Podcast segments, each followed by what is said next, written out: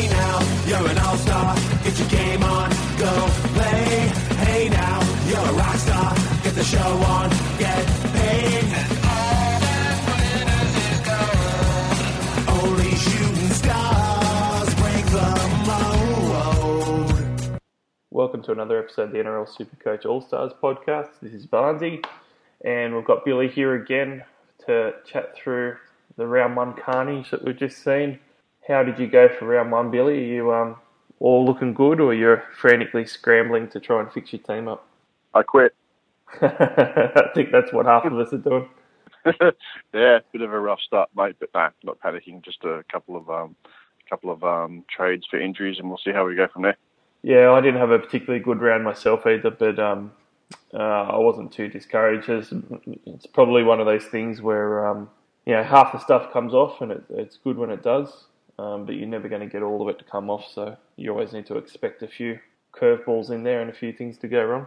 Yeah, it looks like Brownie's got another couple of weeks off again this year, but um, I might not hold.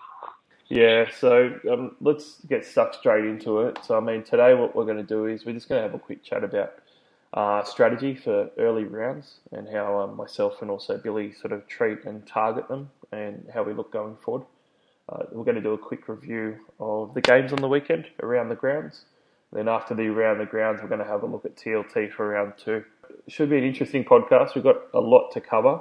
Um, but first things first, what I've probably noticed pretty much amongst every single group is people really scrambling and uh, I dare say panicking about round one. This is pretty normal. It happens pretty much every year. One of the things that I always tell myself though, Billy, and I just oh, I I never understand when people don't see it is one round is not a sample size, and certainly one round isn't how you should rate a player for the rest of the season when it's round one that was also in the wet and was also a round that had you know the most errors in a, a first round of NRL football since 2013. I just um I don't understand guys thinking that what people did in round one is, is what they're going to do for the rest of the year and trading accordingly. Yeah, hundred percent, mate. Um, more so for expensive players, but I can see why um, uh, people do trade round um, round one to two. Though there there are cheapies that end up looking or mid mid range players that end up playing a lot more minutes than you thought or doing a lot better, and uh, you just got to get them in before they uh, you know round round three when it's obvious that you want five players and there's only, only two that you can potentially do. So there are strategies, but yeah, I'd, I'd hold the keepers at least one more round for now. Yeah, I mean, look, I'm going to go through my strategy briefly on the early rounds, uh, and then I'll pass over to you because I know that you've done quite a bit of research in, in how you're going to tackle things going forward. Um, but for me, um, when I say panic trading, you know, rating guys off, off the first round, I'm particularly talking about keepers. So someone like James Tedesco is a really good example. I started with James Tedesco because I thought he was going to have a good season. Just because he went poorly in round one, there's absolutely no chance that I'm trading James Tedesco. None at all. Having said that, when you've got like non-keepers, certainly guys that are injured or haven't been named, um, then it makes sense to, to balance out your team. Probably guys at a low end, so even the risks. So someone like Kerrod Holland is a good example. I probably want to wait another round to see what Kerrod Holland looks like. Kerrod Holland was always a guy who was one of my last players picked, and he was a um, uh, not quite a, a shot in the dark, but a calculated risk. So I was happy enough if he came off, and I was hopeful. But if he didn't, you know, he's a guy that I could easily use to rebalance my team. My general strategy for the first you know, couple of rounds, I will burn all my trades, um, generally speaking, because I'm doing it to balance my team out and to get it where it needs to be for round three. What everyone needs to remember is um, I've seen a lot of people looking at break evens as well. Break evens don't even matter until we get to round three. They're going to change. Um, they're, they're not going to matter for round one at all. But what you do need to do is have a look at where you're going to be in round three and plan your trades for round one and round two accordingly. So what I mean is I'll normally at this point have a bit of a short list, and at the moment I've got seven players on my short list. I'll write down all the players who I'm interested in. Now, whether they are a gun like Taumalolo um, or they're a uh, mid-round cash cow like Burns from South Sydney, uh, they're all on my list. Um, and then I'll have a look at that list. I'll look at the fact that I've got four trades the next two weeks. I'll have a list of guys that are going to be on notice or guys that are collateral damage. um, and then I'll have a look at who I need to trade for this week and who I need to trade for round two to be prepared for round three. So everyone's strategy is different, Billy. For me, pretty much, I look at the first couple of rounds of the season like I'm building up to almost round one again. So round three is is pretty much my round one. You know, the first couple of rounds are me getting my team ready based on what we know happened on the field, what I need to do before those price rises. Are you in a similar boat in sort of how you view your team and how you value your trades early? Uh, yeah, mate. I um, used to take a different school of thought, but this is the first year I'm doing it. Um, I don't think I've ever traded round one before, ever really. Um, and unless there was a, there was an injury, I've always given you know idiots like Rapana and Milford and God knows what a second chance, and then uh, worn the heart on the sleeve and gone, no, I'll give it for another week, another week, another week, to the point where you know six hundred thousand players worth three hundred grand, the season's well gone. But um, taking your approach this year and realizing that there's only sort of um, two trades round three and injuries happen and there's, there's um, guys that sort of are doing well that you pretty much know are going to increase in price. And like Burns, potentially Garner, people people like that. So I'm going to do the whole lot, the whole, you know, just get in Bateman now because his his minutes are doing really well and he's not going to do any worse and use the spare change to get someone like you know Burns in because although it is one game, his two game sample from last year um, had a base of 45 to 50. So things are starting to line up, and you can see that guys like that aren't going to fall away. So uh, the ones that are sort of falling into line, like you said, just burn a couple of trades early now, get them in, and so that way you've got a couple up your sleeve for injury next week, or trying to choose between uh, between two out of maybe three or four guys, as opposed to choose between two out of five because you didn't trade round one. Yeah, I think it's also a really good time to sort of swallow your pride as well. So, um, particularly for like the newer coaches um, who maybe made some really big errors, this is you know a free opportunity for you to be able to make up for those errors. So probably a couple of guys that I'll mention in particular. Um, you know, we we said on this podcast many times, Adam Keighran and Briton Nikora were both must-haves um, as a, a goal-kicking half five eight that Keighran is, um, with basically a guaranteed starting spot at the moment. Um, and Briton Nikora um, as a dual centre wing second rower who was potentially going to play 60 to 80 minutes and ended up playing 80 minutes. You know, I, I think those two guys, if you didn't have them, they were big mistakes not to have them, um, and it completely makes sense for you to make sure you get those guys in, um, if not this week, then next week before round three, for instance. Yeah, and, and on the flip side too, so like if there's guys you know you want to get, just, just get them. But yeah, the guys like um, yeah, Holland, for example, people look at his 36 and go, look, the, the guy is absolutely updated to 42 actually, so it wasn't that bad. Yeah. Updated to 42. Yeah, that's where they're going. So like, like he fluctuated between, I think it was a 44 at one point before went backwards and forwards. So, you know, for for a team that got absolutely flogged by what six or seven tries, scored one goal, did absolutely nothing, and still scored what 40 at the centre three quarter position when he's got uh, um, a, a soft draw coming up you, you got to give guys like that another chance because worst case scenario, they're not going to lose any money. Yeah, that's right. Um, I mean, particularly for me, like I'm, I'm loath to trade the guns. Like I, I might actually sacrifice Holland, um, only because he might be a means to an end to get two guys in that I know are really going to make a lot of cash come round three. You know, maybe he's someone that you do sacrifice. Me personally, like I, I'm just never going to sacrifice those guns based off one round and and again, look, I, I don't want to harp on about it, but I can't believe the amount of people who are saying, you know, James Tedesco is not worth having um, because he scored, you know, 30 odd for round one, um, or even someone like um, Hodgson.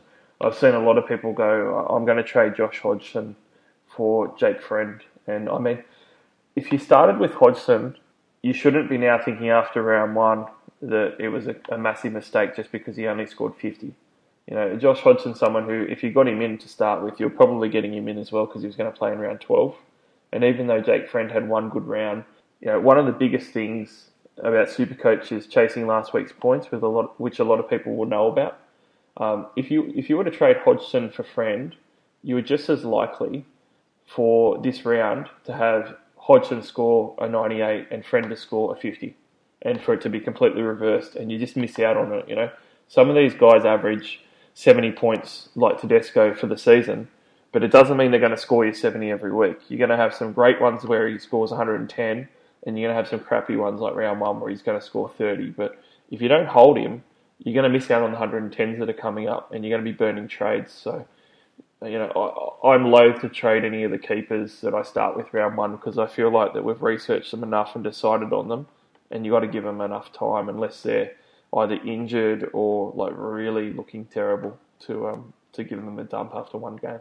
Yeah, quick stat there. Um, Teddy actually scored 35 round one last year and 20 round three last year and finished the season with a 74 average. So, yeah, just keep that in mind.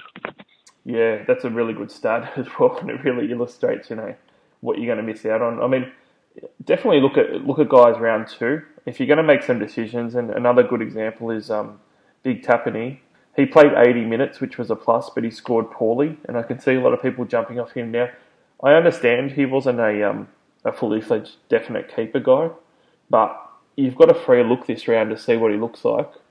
If you don't have to, I think you're much better off seeing this week because, you know, ask yourself if he scores 80 points this week, are you definitely going to want to trade him for round three?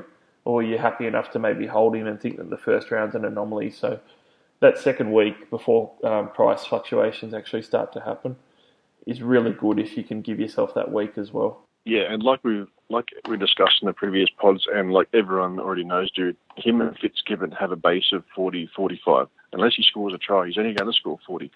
And those two guys score a try what, every second game almost. So law of averages. Just wait till that second game, at least see how he goes. And remember, the whole weekend was played in the wet. How many edges do you think are going to barge over the line with short balls? Everything's going to be right up the middle. Yeah, exactly right. Now, Billy, you had some research in um, how to tackle this first half of the season and, and what you're actually going to do going forward. Uh, what have you looked at as far as um, trade out strategy and how you're going to tackle it? Yeah, I just spent an hour before just going through the entire draw, trying to look at our um, strengths and weaknesses of the draw. Now, um, I know there's sort of 500 of these uh, hanging around, um, especially the um, NRL Supercoach stat site. Um, he's got a really good matrix up, heat matrix up there. But what I've done is just map out the actual round where you want to trade people in based on, based on, on their draw. Um, so I'll draw this up in a spreadsheet for us and circulate it somehow, but very, very quickly. Tigers, uh, round, Tigers and Eels round two. You've got the Tigers just have a massive soft draw uh, uh, right now. I'm not going to go. I'm not going to go into everyone's individual draw. Just go and look them up. But from, right from now, Tigers have the softest draw. So if you've got them, great. Um, if not, get get those couple of guys in right now. And the the Eels middles only. Don't worry. Don't worry about um outside backs now. But the Eels um, uh, hot and cold draw for now. Just get those guys in. Rabbits and Warriors have a really, really great draw from round three. Um, so Burns is a really good target for round for round three. Um, everyone sort of owns Murray uh, right now. Surges can probably wait, but um, any outside Warriors backs or guys you don't know that might have a massive uh, uh, negative break even, they'll be a good pickup around round three. They've got a good sort of five or six game stretch where you can um, hold them for a few rounds and sell them, sell them at a peak for someone for the Dogs in round eight. Um, Dragons and Knights, although they don't play the first bye, they've both got a really soft draw for about sort of four or five rounds from round five. So if you're looking for for Matty Widdop to um, to bounce back uh, round five, or um, someone like Host to sort of take off. Um, maybe Ponga if he if he Ponga Watson, um, Fitzgibbon if those guys start gelling at round five, um, get get those guys in for a quick cash injection or some good points this this one's the kicker. Um, I know Taumalolo is um, backwards and forwards between second row, but the the cows draw from round six is absolutely insane. So if you're going to pick any one of them up, this is the prime time to get Taumalolo if you don't own him, or depending on how Morgan is Morgan uh, Morgan is going, he might be he might be a great option around then. Depending what his negative break even is, he might be a pickup round three you've got a couple of weeks then. Um, round eight is when you want to grab the dogs. So um, depending on how um, Holland and Tolman, those t- those type of guys are, are going, um, you're probably only looking for volatile outside backs here. Probably only um, only Holland, maybe Hopoate, those sorts of blokes. So pick up the dogs guys around eight, and then round ten um, is Titans and Panthers. Um, this is round 10 is probably the best time to pick up um, James. Um, so forget him batting before then, but he's, he's got a great draw for three or four games from then. He'll get you through the bye. Probably the be- Panthers have a really hot and cold draw between now and then, especially with the dynamic of the team. So round 10 is probably the best time to pick up uh, Kikau, uh, Cleary, and maybe a, maybe a pole or two like Edwards or something or other. Round 11, Eels start to have a soft draw again, so that's the best time to get their outside backs. Um, and Manly as well. Manly have a soft draw then, so look for you to power then Raiders are pretty much uh, hot and cold all the way to round 12. Then they've got it easy, easy go there. So just pick them up right on the money round, and then the remainder of the teams, Sharks, Broncos, Storm, just grab any of those guys around 13. So that's so uh, yeah, that's pretty much the what what you want to do hot and cold wise, but just depends on who you actually want from those teams and what cash you got on hand. So yeah, have a look at that, plot it out, and and everyone everyone come up with your own personal plan based on who you want. Good stuff, Billy. Adding value as always. Um, sounds good. Uh, I'm a big one for the planning myself, so I reckon that's fantastic. Uh, I said on last week's pod that I've already planned out the sort of the guys that I want for round 12, and then sort of ticking off the guys that are going to be in my round one team, and then plugging in when I'm going to trade in the other guys. So that info is really useful as far as when probably the best time to, to focus on them is, along with their um, break evens, which we're going to see coming in the next few weeks. So in saying that, let's let's go around the grounds and start to have a look at the games that we saw across round one. The first one is the Storm versus Broncos, where the Storm prevailed 22 to 12. Uh, this one didn't go the way I expected. I actually thought the Broncos were, were going to win, um, and they looked really clunky and, and, didn't really do well at all. Um, but as far as top point scorers go, Corey Oates, 108 points. Um, that was definitely the biggest one of the game, um, although Cameron Munster was close behind on 105. I um I did look at Oates, Billy, but I thought for 500k for a winger, he was too much for me to throw in my cheap centre wing. But geez, Oates looked really, really strong. He was running the ball back really well, scored a double, um, and considering how bad the Broncos' attack looked, it, it's pretty phenomenal that he finished on 108 points. Yeah, especially versus the Storm, mate. He did a reverse Rapana and just absolutely attacked the best defensive team in the comp. Look, hats off to anyone that, that's uh, got him.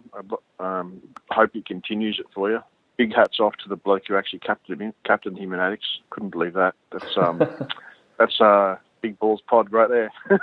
yeah, like he, he, looked really good, mate. I wouldn't buy him, but tell you what, if you got him, um, good pick.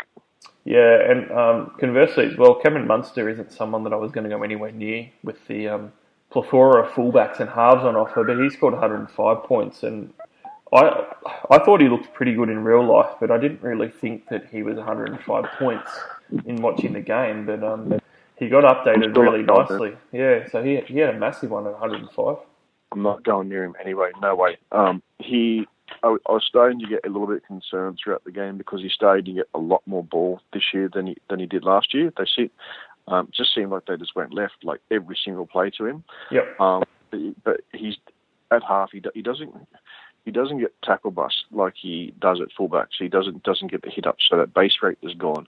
So pretty sure if you go and have a look at that 110, he must have had what three, four try try assists. If you think he's going to get three try assists every week, then great. But I'm not I'm not backing a bloke like that to get three try assists per week. And a lot of his are off kicks too, so you're not going to get a lot of uh, line, line break and uh, line break assist and and try assists in the one. That might get an odd try in there and a couple sort of 12 pointers. I hope he has a good year for the Storm, and I love the bloke. I would only ever buy him at fullback, and unless he starts pumping sort of 75 every week, I, I couldn't go near him, mate. Yeah, I'm not interested either, and he's probably a prime example for me of if you chased like last week's points and you went, uh, you know, a, a, fullback like Teddy to Munster, you're just as likely to have the reverse this week, and for Teddy to score 105 and Munster to score 20. Um, and that's that's potential to happen. So I, I'm not a big fan of running for him, but if you started with him, you'd be very pleased. Uh, a guy that we didn't even hardly talk about in the preseason is Jesse Bromwich because he's been pretty irrelevant for a couple of years now, um, and he managed to pump out an 89. And I've seen a lot of people um, have a look at him. He he's pretty well priced at 423,000. What I'd probably say is I, I'm a little bit more interested to see what he does. However, I'd want to see it this week again to see what he does before I actually thought about buying him because uh, he did have a line break and a try there. Um, and that one run was probably around 30 points by itself. Um, so he was probably still looking at 50s um, if he didn't have that. And that's probably where he's going to be going forward when he doesn't score a try and have a line break with a couple of tackle busts. Yeah, there was no tackle bust in that uh, line break either because Boyd just looked the other way. Um, I I just don't trust uh, Bellamy and, and, and, his minutes. And like you said, line break and try in there, take take those away. He still scored pretty well. Um, what were his minutes like? Were they inflated um, much higher than usual?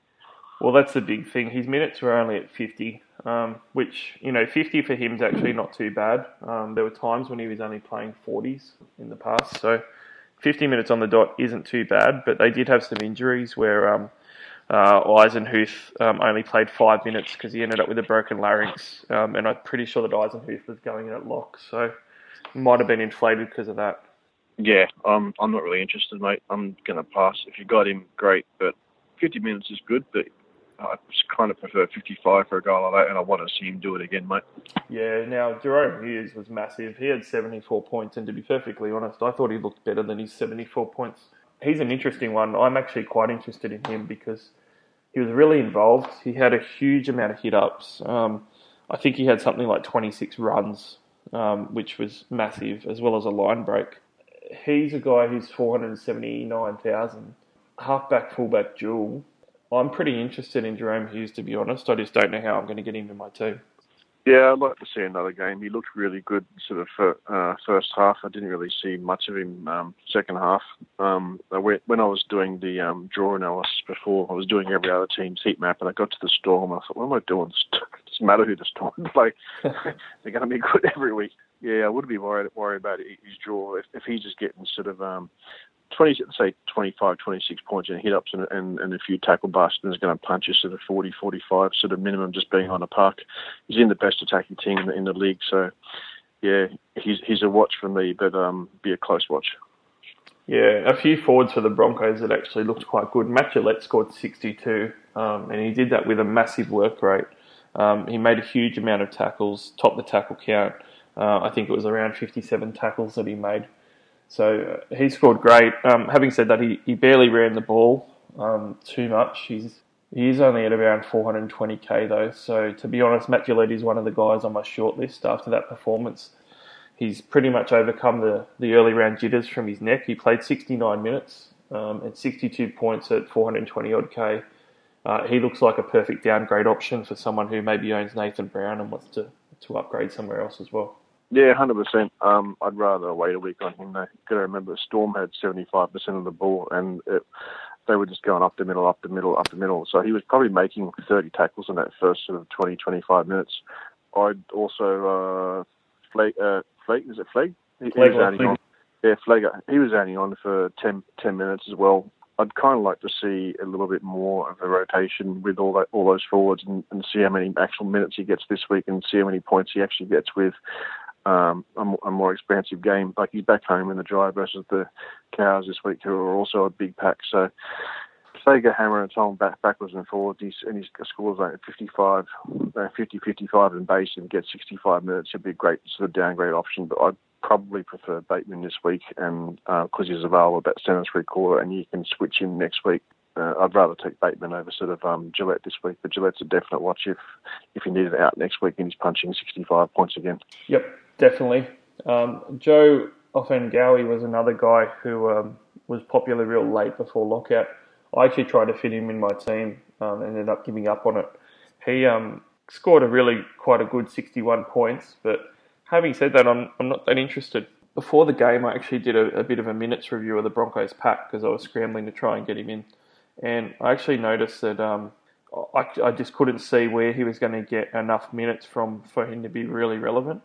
Um, that's that was my biggest worry, and he ended up only playing 48 um, minutes on the weekend, which 48 minutes is, is just too low. I, w- I needed him to be around 55 minutes for for him to be an option for me. So I'm not too unhappy that he scored a, a solid 61. Out of that 61 points as well, he ended up having some attacking stats. Uh, I think that he offloaded for a uh, line break assist. He ended up getting that right near the end as well. So he would have actually been you know, probably 50 odd points had he not gotten that late minute attack. So I'm, I'm pretty comfortable just to leave him out at the moment, even though he's been a bit popular and he did all right. Yeah, same. Like I said, previous cast, mate. Unless he's playing lock, I'm not interested. I reckon he sort of caps around that sort of 60 mark. Unless he becomes you know, a dominant forward, getting Lodge's minutes and chucks a couple of those offload, offloads away. I'm only getting him if he's playing lock, mate. Yeah, so let's look at some losers and some injuries. Um, Eisenhuth copped a broken larynx and he's out for at least sort of four to six weeks. Uh, another one was James Roberts, who was thought that he was going to be out long term. James Roberts scored a big zero, so not a great start for James Roberts owners, but he's uh, meant to be in light training and potentially playing this weekend. But as far as performances go of guys that didn't get hurt, Uh, James Addo-Carr, 31 points, disappointing. Will Chambers, 29 points, which is pretty much what Will Chambers does these days. Um, and Isaako was a fairly disappointing 37 points, considering uh, he kicked two goals and he cost you over 500,000 to to start for round one. We've said before on this podcast that um, we weren't big Isaako fans, and uh, I think that we were pretty warranted in saying that, looking at his 37 points to start with, considering he had two goals in that and ended up scoring 29 without him. Yeah, I think he'll go well this year. Um, most people that end up repeating sort of top 10 in the centre three quarter space are your goal kicking in centre three quarters, um, especially one with his pace and hit up ability in, in, a team like Broncos. But yeah, look, you have to have um, some, nuts, some nuts on you to buy a $500,000 winger starting with a Storm in Melbourne. Um, surely he scores more than that this week. I wouldn't cull him just. I wouldn't cull him just yet. And even if he only scores sort of 45 this week, if you bought him, I'd probably still keep him unless you can find find something really, really um, nice that you want. But yeah, it's a lot of money to sit there. Give him a week and see how he goes at least. Yeah, for sure. Um, so let's move on to the next game. The Knights defeated the Sharks 14-8 in what was a pretty tight battle. This this first uh, game of the round of Melbourne and Brisbane had almost 30% more super coach points in it than this Knights versus Sharks game. So that gives you a bit of a tale about um, how successful you were if you had a heap of Sharks and Knights in your team. Didn't go too great. Um, top scorer for the Sharks, though, uh, was Briton Nikora, who we said was uh, pretty much a must have going into round one. Couldn't believe that he wasn't higher owned, to be honest. Jules centre second row forward, and he came in at um, just a bit before lockout. He was around 42%, I think it was uh, which I actually thought was really low, Billy. 65 points. If you don't have Briton Nikora, after watching that performance and seeing him get 80 minutes um, and looking like he's going to lock up that role for 80 minutes going forward until, you know, Wade Graham sort of comes back, I, I think he's one that you definitely have to be getting in your team. Yeah, that one's a no-brainer, mate. I think everyone knows that. It was just really good to see how many points he's actually punching up. Um, you were telling us before pre-season that um, word was he was um, looking pretty good off SJ, but it sounds like he doesn't even need him to rack up those base points. So really good to see, mate. Yeah, and the, the good thing as well is that aside from his, his good work rate, which he had, um, he actually had some offloads there as well. So despite not making any um, any line breaks or anything, he had three offloads that he made in that 80 minutes too. So uh, and around 40 tackles. So his base was good, and he also had some decent base attack as well. So if you don't have him, he's one that you've got to get in this week or next. Um, Tim Glasby top scored for the Newcastle Knights with 69 points. Kind of satisfying, even though I didn't own him, because I did talk him up a little bit as someone who um, who had a new opportunity and maybe a new lease on life with the um, the contracted minutes that the Knights might give him. But a bit of a mixed bag, mate. He played only 43 minutes, um, which was you know a few minutes above where he was doing last year, but probably you know a good five or six minutes below where we thought he would be. But he ended up scoring 69 points thanks to a line break and a try. Probably wouldn't have been that fantastic if you take those out, but still a solid outing. No, that was garbage. I couldn't believe he went over the line. I was thinking about it. I was thinking about a couple of people I know that bought him, thinking you arsey pricks. mate, oh mate, that's just coach. If, you, if you're clever enough to buy someone at a price that, that does a job for you this early and they go over the line, great. I mean, everyone's going to go over the line sooner or later. So, yeah, good pick if you got him. Um, I wouldn't be buying him, but but um, yeah, good pick. Ride him, ride him while you can, and then sort of um, make the upgrade that you need. Yeah, one of the things watching the game that I was quite impressed with is I felt like that, that particularly in his first stint, he was running the ball a lot, and he was running it off um, the halves, so they were putting him in spots a little bit wider. Which I don't think that Glasby's, you know, it, it's happened too much before where he's been put in spots. I think with Melbourne, he was much more of a meat of potatoes, bust up the middle type of middle forward. Whereas I actually I actually confused him a couple of times um, watching the TV from afar with um, Fitzgibbon. And when he actually scored the try, I thought it was Fitzgibbon because it was the type of line run that um, Fitzgibbon will get a ball off and get put into space with. So if he continues that, um, he could end up with a lot more attack than what he's had in the past. The two guys I was most interested in, though, who I think were the top performers for Supercoach for this game, were Andrew Fifita and David Klemmer. Now, Andrew Fifita ended up with 63. Um, he was in the 70s live. I kind of think that he got rorted. Um, I think that he, he performed better than 63 for sure. But probably the best part of that performance for Andrew Fifita is he played 72 minutes. Now, I'm I'm loath to say that um, Fifita is a must-have at his price or anything, but if he plays, you know, 70 odd minutes this weekend, or even if he plays 65, I would be, if I didn't own him, really looking at my team and seeing who I could trade out to get Fafita in because that performance on the weekend was very encouraging. Yeah, I didn't have him in any of my drafts until that discussion we had last week about his five round average never being lower than sort of 67 and playing that first 40 minutes in the trial. So, yeah, I got a bit lucky. He was one of the luck stories for me. But there, like you said, mate, um, any forward that plays a full 40 minutes, comes off, goes and has a happy meal, and comes straight back on for the remainder of the second half, mate, you've got to get him in. Yeah, I'd, I'd be planning to get Fifita in the next two weeks if I didn't have him. Um, another guy that I haven't even really looked at as an option is David Klemmer. So he was 69 points for the Newcastle Knights. He was surprisingly in 14% of teams at the moment. So either a few people are trading him in, or um, or he got really ramped up in ownership right before kickoff. But he is only 538k and he's dual front row forward, second row forward. Watching the game, um, his impact was immense. To me, he was clearly the best player on the field and his work rate was great. But not only that, he was probably not looking as meat and potato as we've seen him in the past. Maybe it's because he's got a new club and he's a little bit reinvigorated, but he was not just getting through the work, but he had three offloads as well, which we don't normally see too much from him. Um, and he was also, you know, really hitting the line quite well. And again, Newcastle just looks like a side that really put their forwards in good spots between Pearce and Ponga. So I'm pretty excited for him, you know, based on that variance in his running game where he's got a few offloads in there. But he also played 65 minutes, which has always been the problem with uh, with David Klemmer in the past, where you know if he was getting 50 or 55 minutes, he was a little bit too meat and potatoes, and he needed sort of that 60 minute mark. But 65 minutes in round one, if he plays 65 again in round two and looks like he did this round, he's a serious option to have a look at. Oh yeah, especially if he throws a one or two offloads in there again this week, definite option. Um, I've never been interested in him in the past before. Like you said, just meat and potatoes, sort of 55, 60 minutes. But um, yeah, it's going to be. I wouldn't get him in this week. Um, I would just watch and see how he goes. Might be, you know, eight hundred thousand dollars a year, four years, new new club. Um, got a Ponga and a couple a couple of good um, young purchases.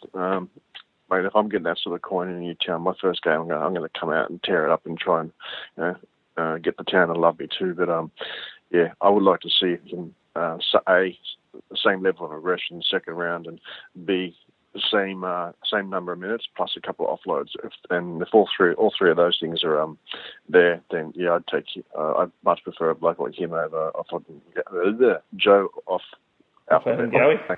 Off of Hangawi. Thank you, go. my man.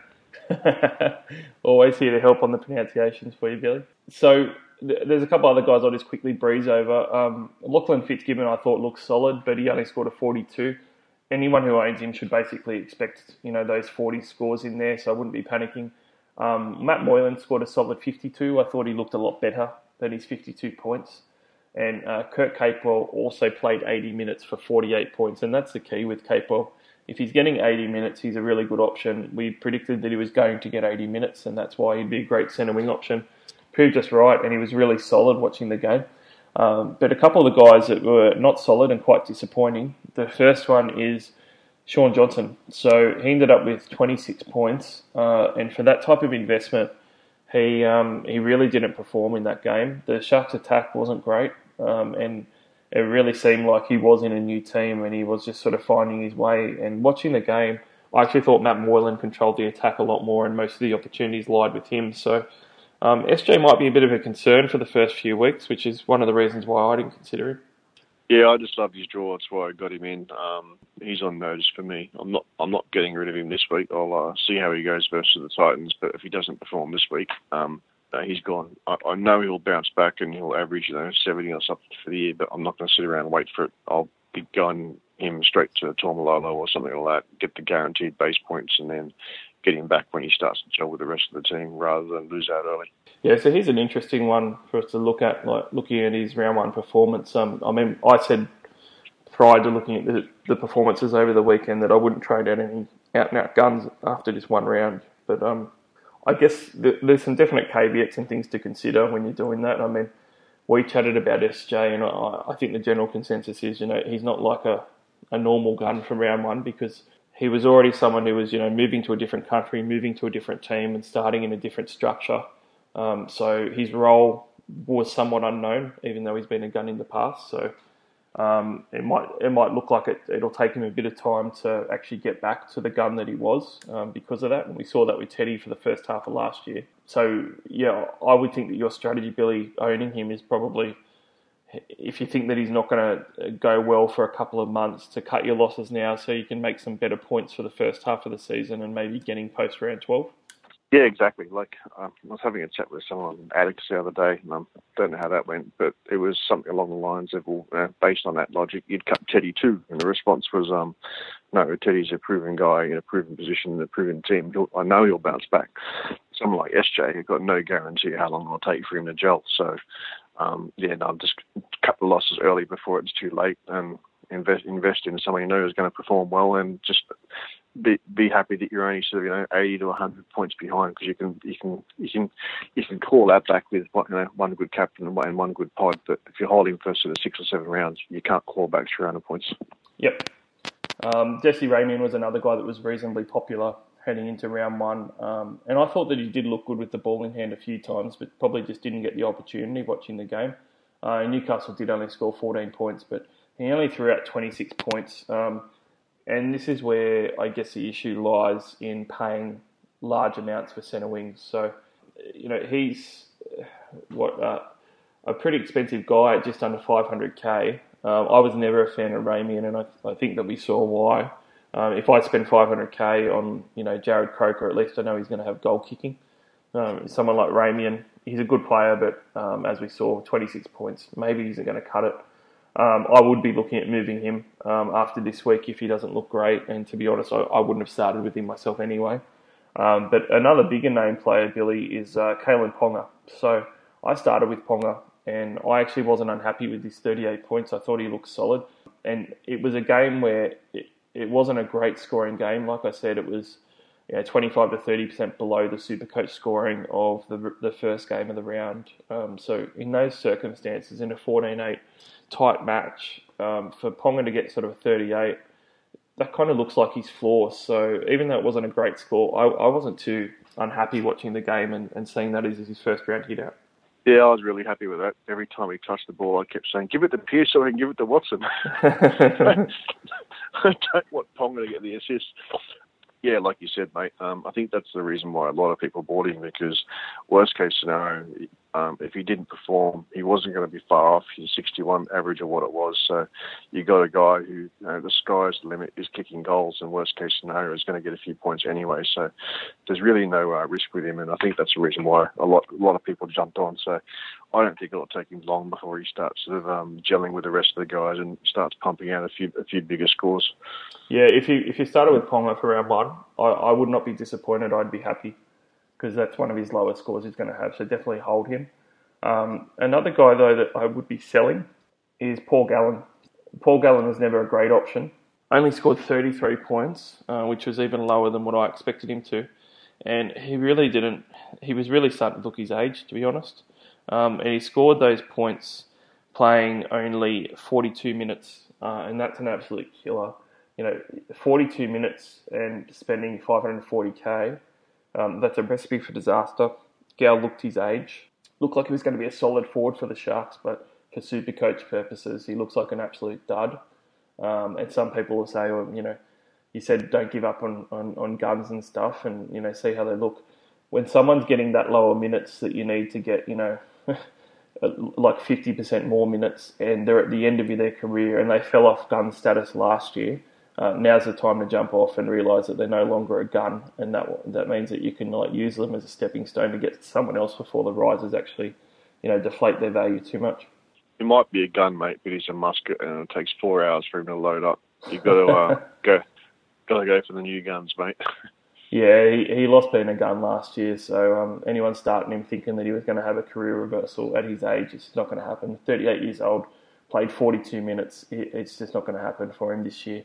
Um, but someone else who we thought would happen for them as far as a breakout season was Connor Watson, one of your faves, Billy. I know that you were hoping for a 70, 70 odd point score for this year. He um, busted out 26 points, and watching the game, you know, he was supporting okay, um, but he wasn't taking a huge amount of hit ups, and more importantly, he wasn't getting many, if any, tackle breaks or offloads happening. So realistically, um, you know, I, I sort of was worried that he would take the back seat to Pearce and Ponga running the show and directing traffic and doing what they wanted, and that pretty much played out as I expected. And he only ended up giving us 26 points for round one. Yeah, I was really disappointed about that. I kind of, um, I was happy that he was only sort of 10 points uh, away from Ponga, so it's not too bad at the moment. But um, even if he didn't get any sort of uh, um, line breaks, line back assists or tries, I kind of thought he would have been at least around 40, 45 in base. But yeah, he just didn't get the runs I thought he would. Um, what I'm taking away from that is a it's round one. Teddy scored 20 points um, this this year. Uh, sorry, um, yeah, this year scored 35 last year. First round, they kicked to the corners a bit, so less opportunities for sort of um, um, hit ups when they're kicking when they're kicking back there. Um, and like you said, every single time there, there, there was a forward taking a hit up, mate, he was right behind and waiting for the offload. The whole game, he must have been there about 40, 45 times, but I never got one away. So if they can get one or two away this week and he gets a couple of line breaks, then uh, and starts pushing up towards a, uh, a more a more reasonable score, then I'll have I'll have more confidence. But yeah, you're right. I do want to see some more hit ups, but um, yeah, I'll, I'll sit tight on that one. But uh, I'm more concerned about SJ, mate. So let's have a look at the next game, which had a few more points in it than what that Sharks one did, and that is the uh, South Sydney Rabbitohs versus the Sydney Roosters. Um, disappointing one for me, with the Rabbitohs prevailing 26-16, but um, it had decent Supercoach scores in it. So the top Supercoach score for the game was actually Jake Friend with a 95. He he looked fantastic right from the kickoff. Um, he had a really early line break right at the start of the game, and he just looked really really busy. He had you know close to 60 tackles odd. Um, was really involved. Um, his running was actually uh, really good. He had two line breaks in total, and he did that across 80 minutes, which was a big deal for us. We were hoping he was going to get 80, and at 480k, uh, that's immense value for a position in need. So based on that um, clash on the weekend and how good Jake Friend looked, he he's someone on my short list, and I'm really interested in looking at, at bringing him in as potentially my second hooker. Yeah, mate, really good strategy there. Um, really impressed with uh, his work rate. You know, 50 odd tackles, controlled the game, um, line break, um, try. The guy, the guy looked the goods. If you started with him, absolutely solid buy. I um, chose Holland over him purely because of the uh, price difference in the buy cover and the fact that um, I could uh, switch him down to centre three quarter and bring anyone in that was performing. But yeah, it's uh, he, he's looking the goods, mate. Yeah, he looked really good on the weekend. Um, probably the only caveat I'll throw in there is, you know, his his two line breaks plus his try. Um, that brings him down to sort of uh, 58 points, um, which is solid, but nowhere near as good. And he's obviously not going to get attack every week. But I think the comforting thing with Jake Friend is, um, you know, making sort of 60 something tackles. Um, if he keeps doing that, he's going to have 50 points anyway, um, just just being on the field. So um, pretty good floor for him. For the Rabbitohs, um, Cam Murray was equal top scorer at 70 points along with Braidon Burns. So Cam Murray, we said, was um, out of the mid-range forwards the best option, um, and I think that we saw all that on display in this round one clash. He was very, very busy. Probably the key thing um, for him was the amount of minutes that he got. So he ended up with 63 minutes, which was even above my expectations. I was hoping for 60 minutes, and 60 minutes was sort of the sweet spot. So to see him get 63 minutes, um, if he kept getting that growing going forward, Billy, he's one that I'd definitely be getting before round three price rises. Yeah, 100%, mate. Really happy with that score. Yeah, he looked very busy. Um, another guy that looked very busy was Braidon Burns, and he's one of your boys who you um, who you talked up as being a really good option and a pod option. He ended up scoring 70 points, and he didn't even have a try or line break in that. So that's that's really really impressive uh, for a centre wing, and he looked really good. He had a heap of tackle breaks where he was just really evasive. Watching the game, um, he was quite hard to tackle. Two hundred eighty-six thousand. He's another guy on my list that I'm going to watch for this round two clash, and if he looks good again, um, I'm probably going to have to get him in. Yeah, he did the same thing last year, mate. Um, two game. He scored a 72 last year in one 80 minute game with a try, a try assist, but no line breaks and no tries either. And the game, the, the other 80 minute game, I think it was around sort of 47 odd score, I think. But Yep. that was all all base and base attack, no line breaks, no assists, no nothing. That was just him being on the park.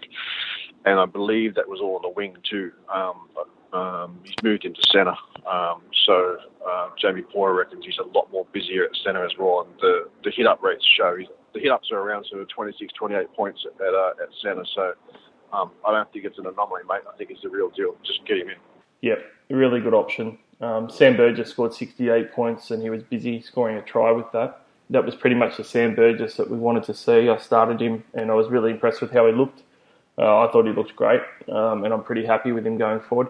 Um, as far as mid range scoring, Damien Cook got a 55, which wasn't fantastic. I thought he looked pretty solid, Billy. Um, had a try assist in there that was pretty handy, but overall, um, you know, it, it looked like a game where I sort of thought to myself, um, this is why I didn't start with Damien Cook. He looks like a good player, but not the, you know, beyond uh, any realm of being close to the second best player in the comp and just so far and away the best super coach player there is. Um, he, he wasn't quite there at all, um, and he just looked like a good player rather than an all time great super coach. Yeah, no disrespect to anyone that bought um, friends, but you obviously you take that try away, and he scores pretty much exactly the same as Cook. And I know he's a, I know he's a lot I know he's a lot cheaper than Cook, and that's um, the reason why a lot of people bought him. Two, 250k difference, mate. A lot, a lot I know. cheaper. I know, but a it depends what you do with your money, and b he looked so dangerous every time he was near the line. He's he, he was also playing the Chooks as well, one of the, one of the hardest teams in the comp. So you go back to you know the, um, his draw from his draw from round round three. Um, I don't think he's going to be losing much coin at all, mate. I reckon he's going to bounce back.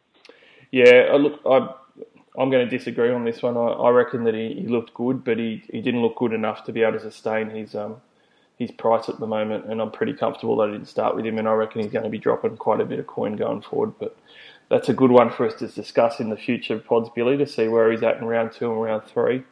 Um, Latrell Mitchell was another expensive guy that didn't actually produce near his value. He was 44 points, but I actually saw Latrell's 44 points as a positive. I saw a lot of people whinging about it um, online and stuff and being a bit unhappy. Um, but for me, you know, Latrell Mitchell with that sort of game two years ago would have scored 20 points. So the fact that he scored 44 points without a try or line break um, and a lack of attack in that game overall, I thought that was pretty encouraging. If he can um, have his sort of lower scores around that 40 mark, that's that's pretty good for him. Didn't he have a line break assist and a try assist, or did they give him a uh, an, an involve instead? Because I'm pretty sure he had a um, he chucked over someone in the corner towards the end of the game. That was Oh. filthy. I'm pretty sure that he got a try contribution for that one, not a Yeah. um, LBA and, and TS for it. So unless that updated, it may have updated. Maybe that changed, but um, yeah, I'm pretty sure it was a try contribution. So not a huge amount. He he had two offloads, which was um, which was helpful. Eight runs, um, you know, about 14 tackles. Um, so he wasn't too bad, and he's got that goal kicking obviously as well. Mate, he's just the type of bloke who just carries on too much. Like like you said, last year he'll be he'll score 20 or 120, um, more more 20s than sort of 120s. Um, towards the end of the year, he really picked his act up, and became a consistent bloke. But look, even even at his price and, and, and kicking goals, like uh, like you said, like he's this time last year he would have scored 20. Um, looks looks a bit better, but mate, with, with with his attitude and the fact that he can still punch, punch 40s at his price, I just want to steer clear from now. Yeah, I wouldn't be buying him, but if I started with him, I wouldn't be disappointed with that score considering the game and, and how it sort of went. Um, likewise, Oh Brett, yeah, hundred percent. yeah, Yeah, sorry, hundred percent, mate. I agree. and likewise Brett Morris as well. Um, he scored 39 points. He's another guy that can score sort of you know eight points a game uh, for a couple of games in a row. So I actually thought the first half watching that game, Brett Morris was taking quite a few hit ups, um, and he did quite well. He ended up getting um, you know one line break in there, but even still, you know, to be around that 30 just pure base um, with a couple of errors thrown in there, it wasn't the worst in the world. But a couple of guys that were pretty close to the worst in the world. Uh, Angus Crichton, we knew that he was on the bench before round one started. Um, I, I was a big fan, like you, of just getting him out of your team and, and not worrying about him. Um, a lot of people didn't know and wanted to ride him. He ended up um, playing very, very few minutes and only scoring 12 points. He's an interesting example, Billy. He we didn't even see enough of him um, minutes wise for round one to even see whether he's in form or shape. How would you treat Angus? Would you be waiting another week, or would he just be a casualty straight away? I would wait another week only, only if he's a late inclusion and he is starting. But the way Orvo played last week, they might just keep it rolling as is, protect that shoulder, and then uh, ease him in. I, I fear is what the what the uh, what the verdict will be, mate. Um, when do they actually play? Is it early in the round or late in the round? Uh, the Roosters are actually playing um, on Saturday, so it's sort of mid-round. Well, actually, it's late in the round to be honest. So it's going to be the sixth game of the round. So you've only got two games after it. It's not really a great time to be waiting for the trades. I would make sure you got it out at that last possible minute and to someone good because uh, if you don't, you're going to be stuck with another guy coming off the bench for maybe he might come off the bench and play 60 minutes. Who knows? But um, are you willing to take that risk? Um, I wouldn't. Um, the only other guy that was like really, really disappointing um, was Victor Radley uh, with 32 points, and like I've been, I, I'm one of the biggest Roosters fans that you'll get, and I love Victor Radley. But for Super Coach, anyone who asked me, I said don't go near him, and you know that those points tell you exactly why. He's a great player in real life, but even watching the game, you know, he, he does some really good things. But just for Super Coach, it's just not there. And probably the most worrying thing, Billy, is one of the reasons why I said stay off him is because his minutes were going to be too low. I, I, sort of thought he'd be 50 to 55 and probably closer to 50 minutes, which wasn't going to be enough for him to score. He got 61 minutes on the weekend, so that was a lot more than what we expected, and probably um, because of Angus Crichton hardly getting any, he got to stay on the field a bit longer, and uh, Cordner came off for a 14 minute rest. But you know the fact that he got 61 minutes, which is much higher than what we thought he was going to get, and still only averaged 32 points should probably tell you something about his super coach potential. Yeah, it's probably good that we didn't know that before the season started because if we knew he was going to get 60 minutes, everyone would have been on him. Uh, yeah, yeah, it's probably a yeah, lifesaver there, mate. If you own him, I wouldn't hold him at all. I'd just punch him. Yeah, I, I wouldn't be holding either because that 61 minutes is, is probably as high as he's going to get, and I dare say it was that high because of Crichton um, getting very few minutes, and once Crichton's minutes pump up, uh, Radley's minutes are going to go closer to 50. So um, let's move on to the, the next one, the, the Bulldogs uh, versus the Warriors. It wasn't much of a game with the Warriors uh, beating the Bulldogs 40 to 6. Geez, uh, there wasn't wasn't much to write home about on the Bulldogs side, but um, on the Warriors side, Carter killed it with 96 points, um, but he's not particularly super coach relevant.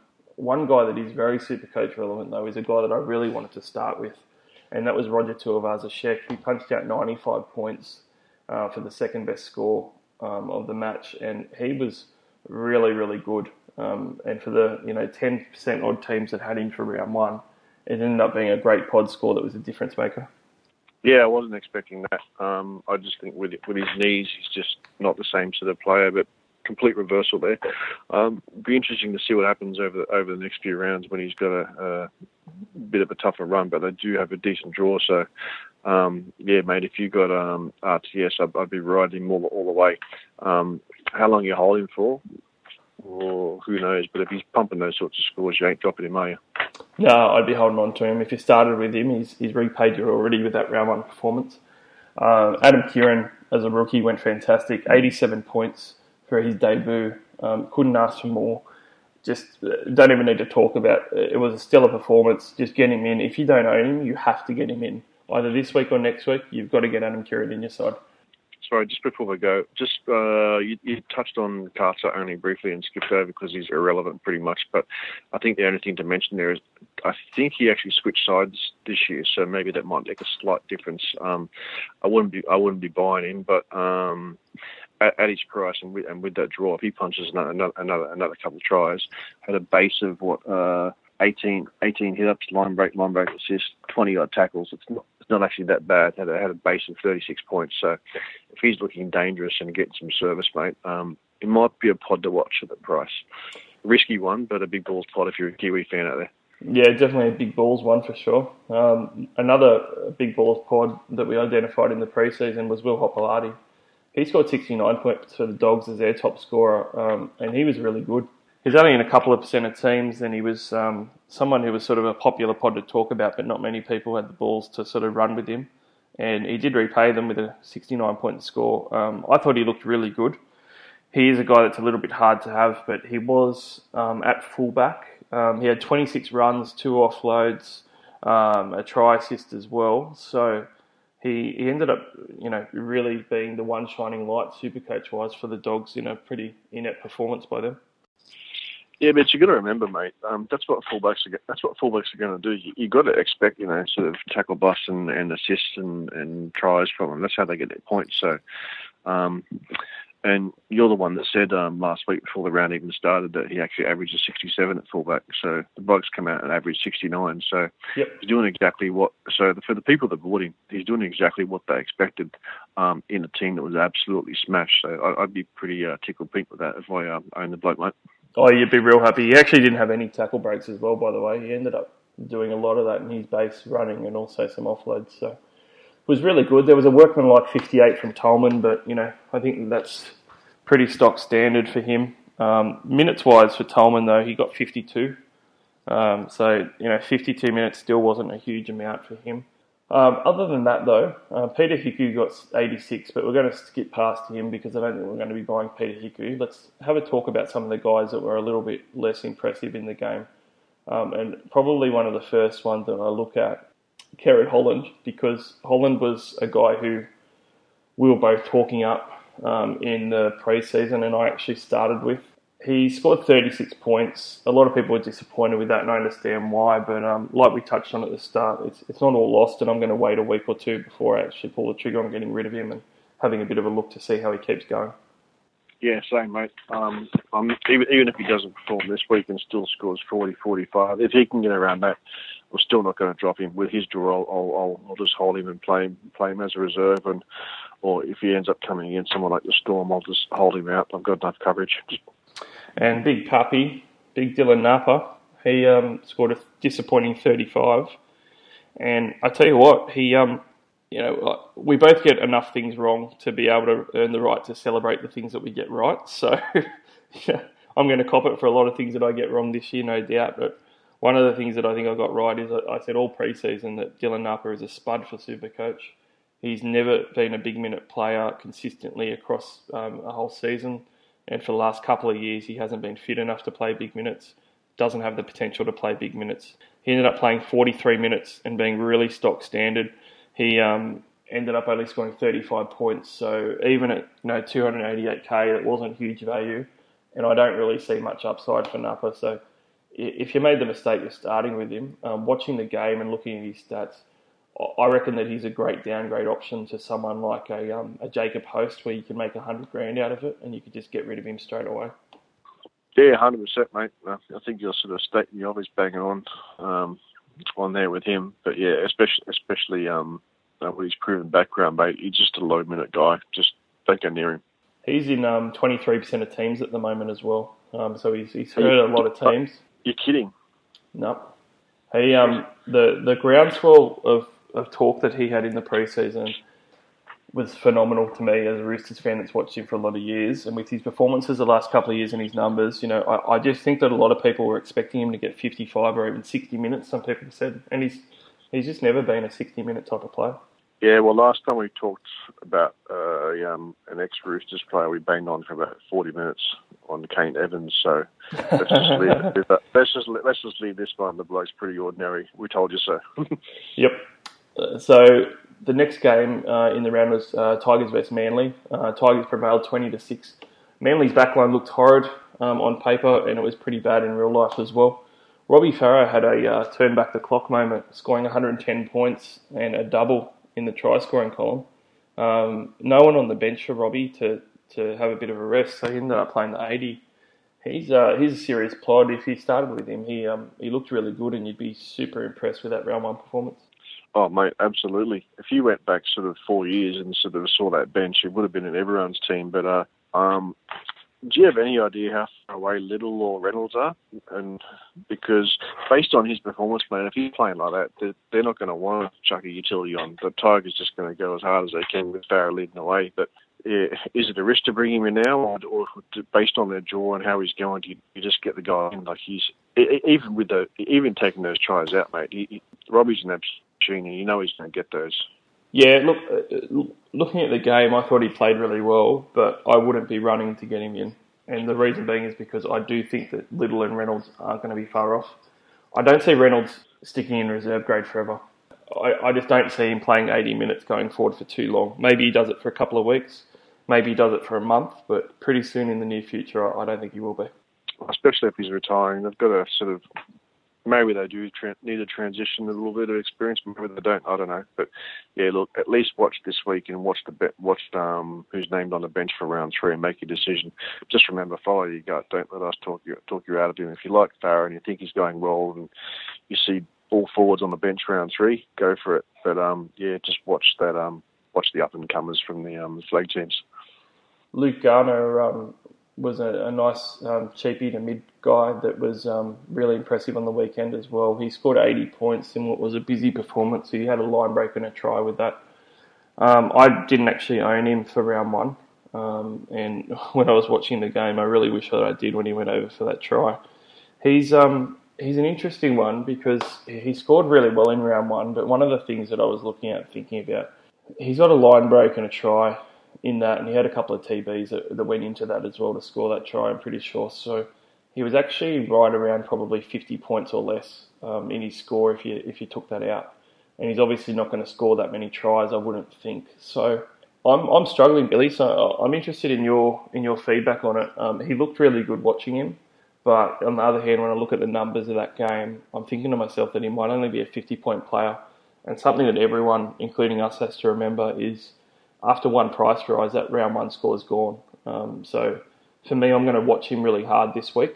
Um, but I'm thinking that maybe he's going to punch out a sort of a 45 to a 50, and if he does, I might have to let him go and get one of the cheaper options. I hope so, mate, because I feel like an idiot already. Um, when we talked about the uh, Tigers' edges in our podcast a couple of years ago, we were talking about um, attacking prowess and whether someone like Madison was, was worthwhile. And the things we came up with was uh, in all of last year, the Tigers' right edge and left edge combined had had one try the entire year between them, and uh, Madison Madison would not get uh, fed anything. Unlikely to go over, and the left left side guy would get 65 minutes and never go over. Yet round one, the 65 minute guy's gone over, and the right edge guy with no try has got 67 points in the freaking base. So I, I, don't know what's happening with the Tigers. I'm just going to say, I'm just going to say, if you got either of them, well done. Yeah, and he had 67 points, and he was very, very impressive. Um, he he played the full 80, obviously, and he he scored a lot better than I thought he would. I thought he'd be about 57 points, and he was 67 points. So he's definitely a watch for me. Um, he looks like that he, he could be really good. He had 18 hit ups, which is a lot more than what I expected of him, and even threw an offload in there. So those runs and that offload aren't what we really saw at the Roosters last year. Um, so maybe his game's going to develop a little bit more. Yeah, mate. Honestly, I think of the two, um, if I had to choose one this week based on last week's effort, I would probably still go Madison, purely because I would like that 60, 60 or 65 points in base each week and he's, he he is looking dangerous. I, he, I don't think he's the, the same type of edge that the Tigers have had the last sort of few years. He looks a lot more dangerous. I reckon he'll he'll get something this year. Um, so I don't think it, it would be um, real clever just just to go up pure number, numbers and precedent here. I think he's the goods. Garner, if you need money, um, I wouldn't get him this week. I'd watch him and see how his minutes go. See see see what sort of base base score he gets without without that try. Then make a decision on, um, in round three, knowing that that score is going to roll out. Yeah, and sorry, I'll, I'll correct one of the numbers that I threw out there as well. Garner only got 65 minutes, not 80 minutes. So that was the other issue for me. He was he was at 65 minutes, not 80. Yeah, mate, I wouldn't take Angus Crichton playing 65 minutes. So would you take Garner?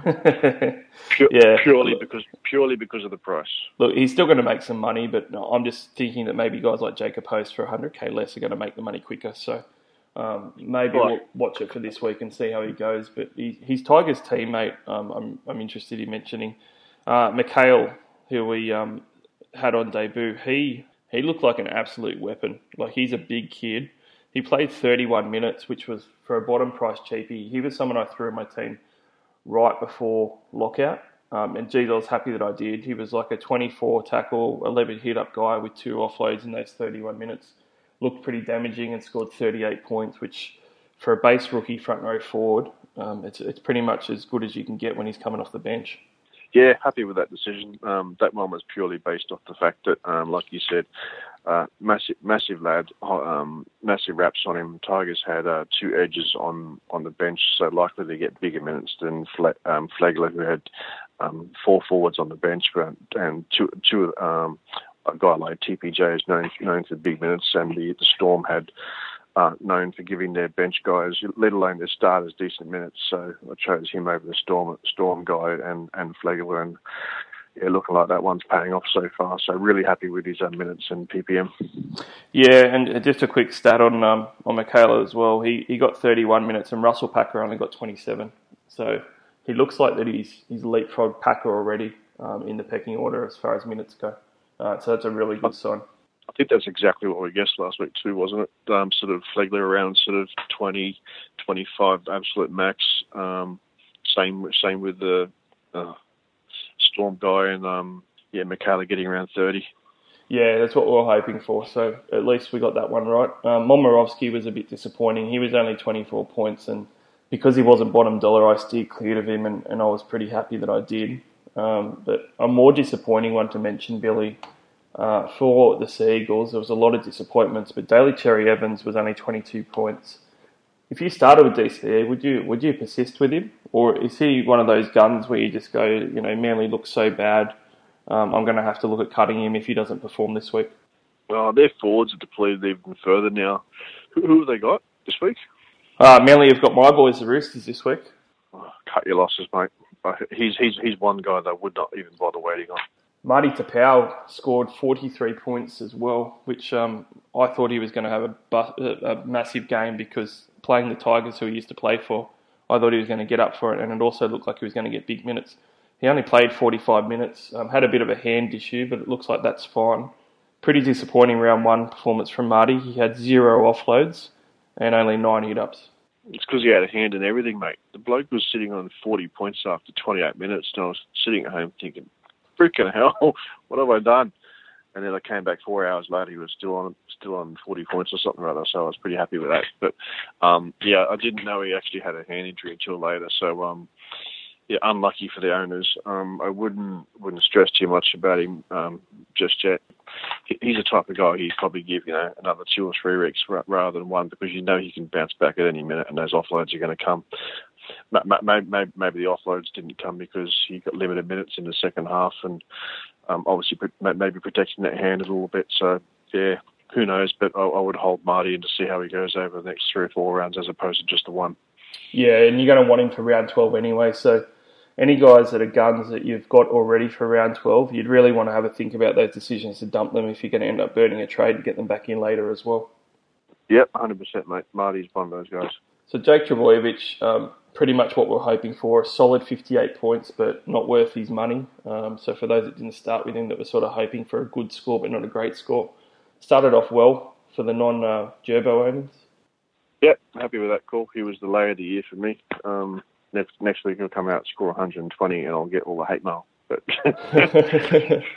well, watching um, this game, uh, I think the Seagulls are going to be a lot better off when they get Turbo back, but that's probably not going to be until round four they'll, they'll get better when Turbo comes back. Um, look, Turbo, mate, Turbo's not the worst buy in the world.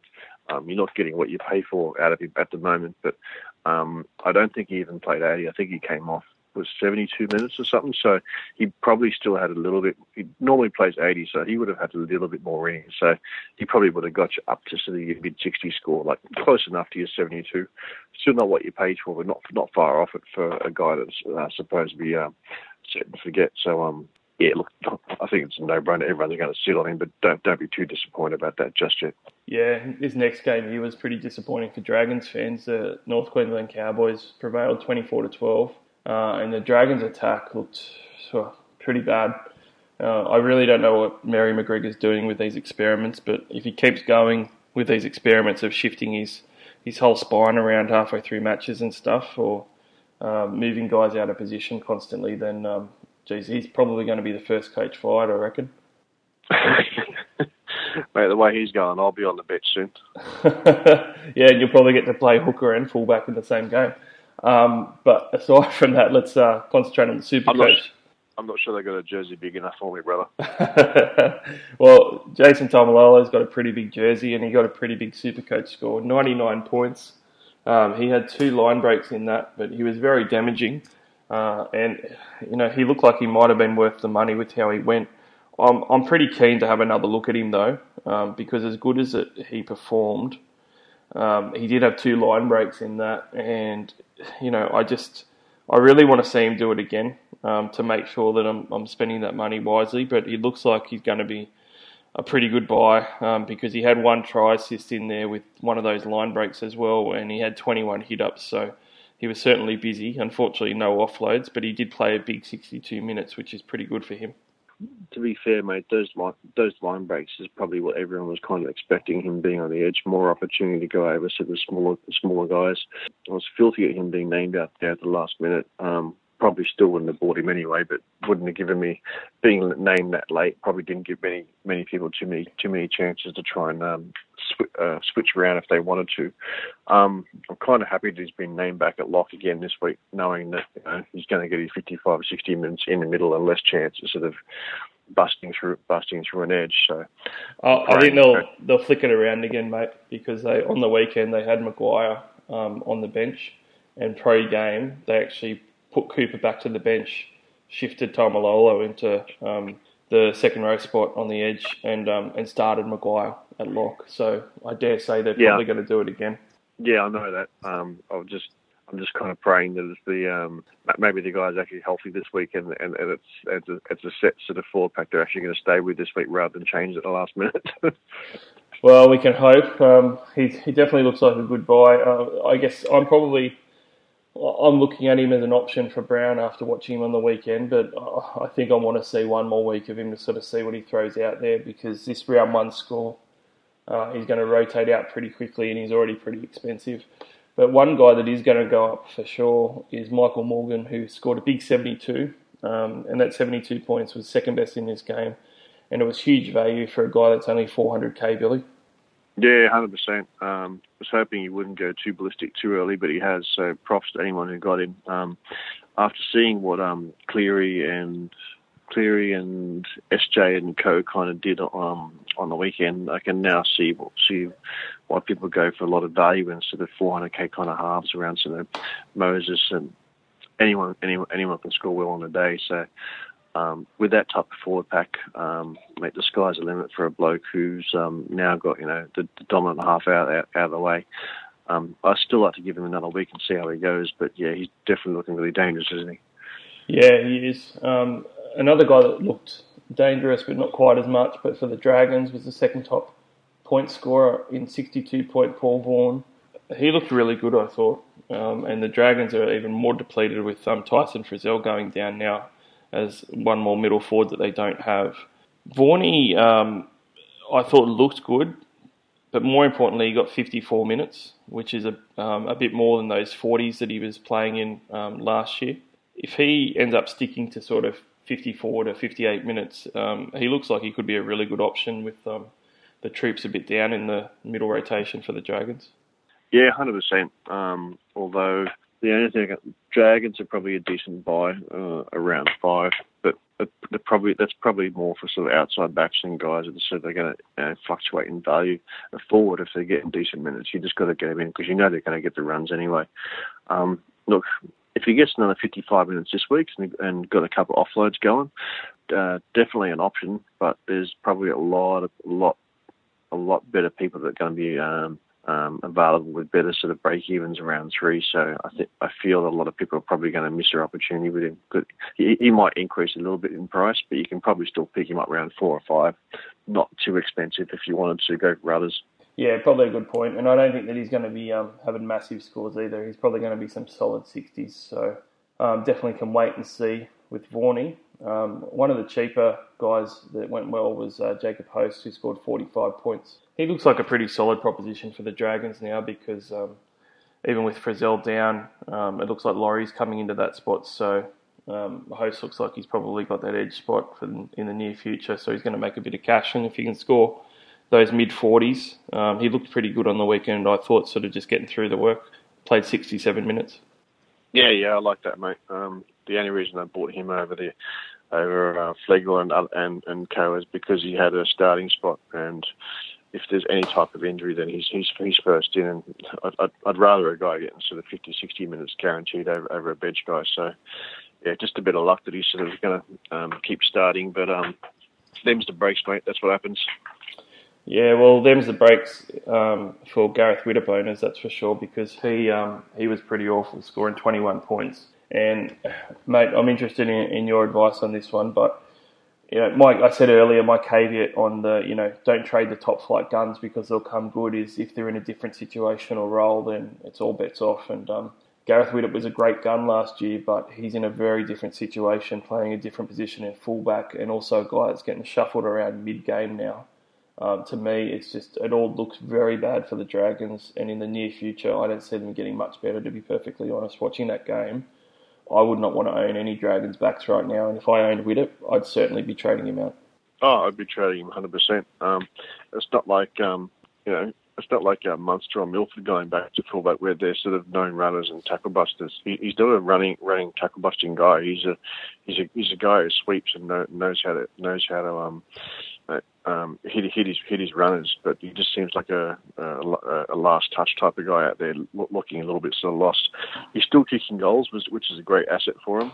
I might go against it just a little bit and say, look, if you come, if you've gone this far and sort of got, gone all out to sort of get a pod, and he's only had one game at fullback, maybe give him an, a, another one at, at but another one at the most. And unless he's showing some real improvement, um, especially in his base, uh, you've got to cut him.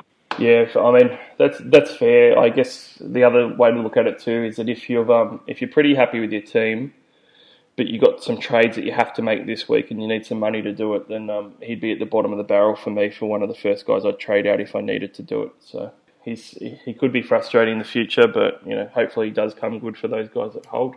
The uh, the next game was the uh, Panthers versus the Eels, and uh, mate, the mighty Eels for you, they they got up twenty to twelve. I had my eyes closed the whole time, dude. then um, someone reminded me at half time, you know, this time last year, the Eels were up sort of 14 0, and then the Panthers came back second half, and then uh, it was 14 6 and then 14 12. And I remember thinking, oh, shit, here we go again. And then we got away with it. So, oh, mate, I, I was pretty wrapped with that, um, especially how the. Um, how the boys performed. I mean, we can go through them in a minute, but like really impressed with that young half. I mean, that Sivo winger, although he didn't sort of uh, contribute much uh, SC wise. Mate, took a couple of decent was big boy. Shame about Brown, but yeah, I'm really excited about this year, mate. Yeah, they looked quite good. Um, so probably we'll, we'll, start off with the Eels. The number one point scorer for them for Supercoach was Shaun Lane, and I thought Lane looked really good. He got his 80 minutes, um, and that's it, it was 80 minutes where he I thought he looked quite good, and he actually in the attack looked quite dangerous. He um, he got a really good offload away for a, a, line break assist, try assist, um, which was really crucial for them. Um, and I, I, just thought that he overall he gave us exactly what we were hoping for from him. Which at 500k, that sort of 73 point score, that's really good upside. He was one of the best um, options in the forward pack for the round, and he was actually I think the number one front row forward option. I'm pretty sure, um, super coach wise for the round with his scoring. So couple of offloads, good tackles, decent amount of runs with a couple of TBs. He was sort of right what we expected him to be. Yeah, look, if you haven't got him, I reckon he's probably one of the better buys for um, this weekend. Like, if you're not after like a guy like uh, Bateman to, or or Co to, to fill out your centre three quarter, and you've got um, but you do have some money to throw around, or you want to replace um, Brown, and there's no Taumalolo or Gerbo type that you really really want the I reckon he's a solid VC. Even going to go far as saying a, a half decent as the captaincy option this week versus the Dogs Edge. Yeah, I, I, reckon he's a pretty decent shout for a VC. I don't think I'd have the balls to captain him, but um, yeah, definitely a good downgrade option from say a Brown owner. I'm interested though on your take on a couple of good performing guys that I really wasn't still sure about after the game, and that was uh, Niukore, who scored 72 points, and also uh, Reed Mahoney, who scored 63 from hooker and has been a really popular option for guys pre-season and also guys looking to downgrade their second hooker at the moment. With both of those guys, um, I kind of looked at their at their numbers and just sort of thought both of them got um, tries.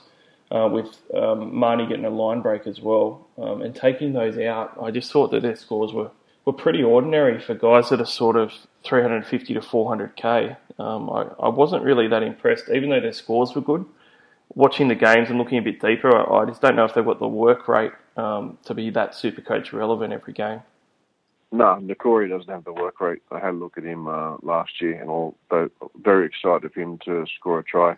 Um, you got to remember his minutes were potentially inflated by Brown going down. Um, Lane was always going to get 80 on that left edge, but I reckon he was probably going to get sort of know, 60, 65, and um, maybe maybe get Browns a, a little bit a little bit of a spell and a bit of a bit of a rotation there with um, what's his name coming off the bench. So he might not get sort of the same minutes this week. Um, Rowe's going to lock this week, so it'll be interesting to see what, what his what uh, what he scores there. But by the time he sort of uh, but by the time he proves himself that anyone has any sort of money money, money to get him, Manu Ma'u is going to come back and, and ruin all that. So I reckon Lane's your best bet for now. Uh, forget anyone else, um, and but, wait for uh, Ma'u to come back and fill in that lock position until Brownie comes back.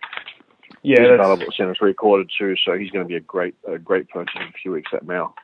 Yeah, I think so as well. Um, the top performer for the Panthers was James Tamou with the best score in the game at 106 points, which included a line break and also a try.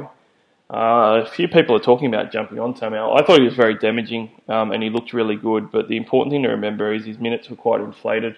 Um, Sele went down pretty early with a busted arm, um, and they also had um, a couple of other injuries as well, with Isaiah Yeo, Yeo going um, out and Leota going out as well. So to me, Tamou is not going to get that minutes in the 60s, and he's certainly not going to get a try and a line break each game. I'm just putting him down to a really good super coach performance, but not one that I'm interested in looking at as a purchase. I'm more interested in eating a vegan Caesar salad right now than getting Tamou, mate.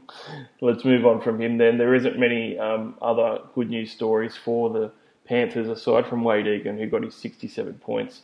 Uh, and anyone who had him kind of got lucky with um, the late call up to the starting side. Um, he ended up producing. Other than that, it all looked pretty ordinary, and some of the guys that were ordinary were pretty big names.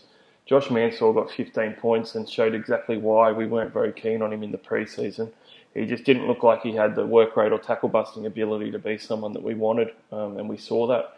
The Panthers did look in general disarray, um, and they had some really bad football options in their attack, which looks like it's going to take a while to click, uh, which wasn't good news for Cleary either. So Cleary only scored 25 points, uh, and he really wasn't himself. Um, I'm holding Nathan Cleary, but certainly watching the game, there was a few causes for concern with the Penrith Panthers and how well Nathan Cleary is going to click in the near future.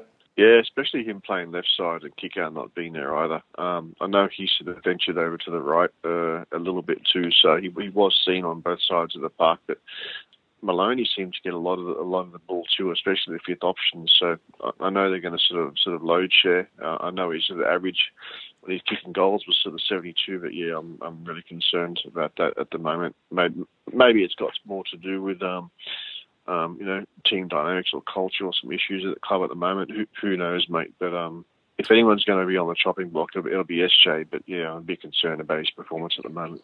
I'm holding Cleary myself, um, and I'm going to stick solid. I think he isn't that expensive at 577, and um, the Panthers will turn it around pretty soon. Um, they just didn't look very good on, on the weekend.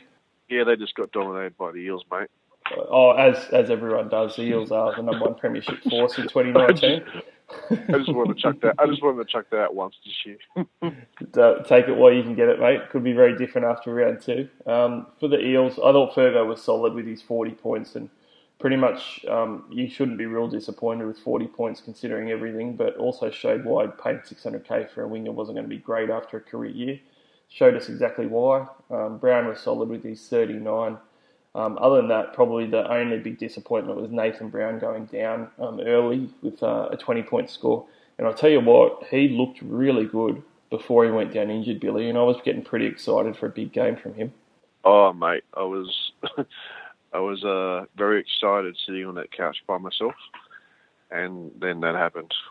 It was uh, distraught, mate, both from an Eels as well as Supercoach point of view. He he just looked so involved and angry and getting to everything. I had a couple of offloads and seemed like seemed like he was on 30 points after eight minutes. And I remember thinking, here we go, here this is my year. And then yeah, that happened.